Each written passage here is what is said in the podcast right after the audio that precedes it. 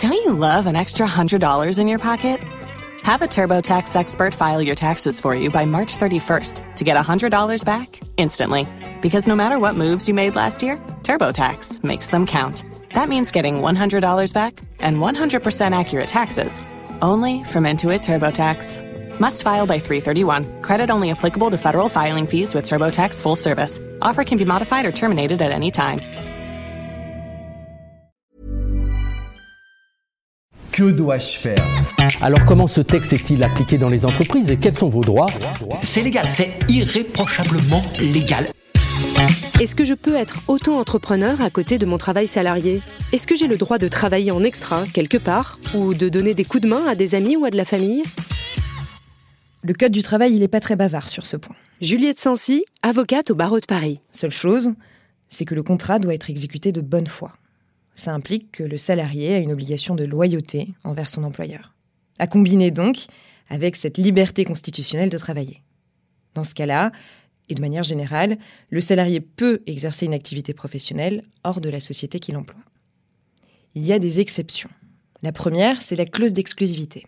Première chose à faire donc, c'est vérifier que vous n'avez pas cette clause dans votre contrat. Si elle y est, elle vous oblige à consacrer l'intégralité de votre travail à votre employeur.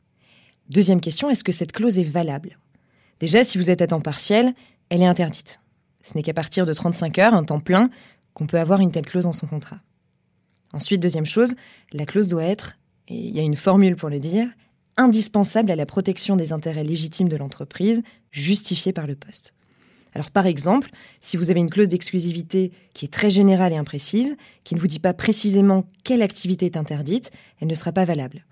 C'est le cas par exemple euh, si on ne précise pas si c'est un travail bénévole ou non, si c'est professionnel ou de loisir. Si la clause n'est pas valable, alors votre employeur ne pourra pas vous reprocher votre activité parallèle. Deuxième exception, l'obligation de fidélité. Alors on peut aussi l'appeler l'obligation de loyauté. Son effet, c'est qu'elle interdit aux salariés d'exercer une activité concurrente à celle de l'employeur. Par exemple, créer une activité concurrente, détourner la clientèle de l'employeur ou suivre une formation dans une société concurrente. Alors attention à ne pas confondre cette obligation avec la clause de non-concurrence.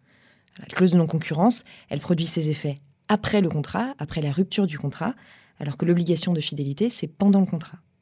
Troisième exception, la règle de cumul d'emplois. Si vous avez plusieurs emplois, il ne faut pas que la durée totale du travail dépasse 48 heures par semaine. Vous devrez fournir à votre employeur les documents qui permettent de vérifier cette durée totale, par exemple vos plannings, pour l'un et l'autre des employeurs.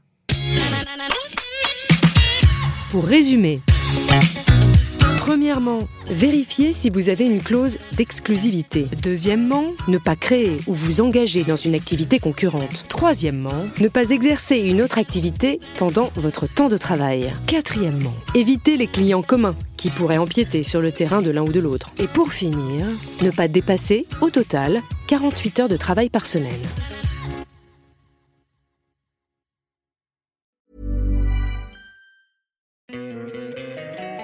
Don't you love an extra $100 in your pocket? Have a TurboTax expert file your taxes for you by March 31st to get $100 back instantly. Because no matter what moves you made last year, TurboTax makes them count. That means getting $100 back and 100% accurate taxes only from Intuit TurboTax. Must file by 331. Credit only applicable to federal filing fees with TurboTax full service. Offer can be modified or terminated at any time.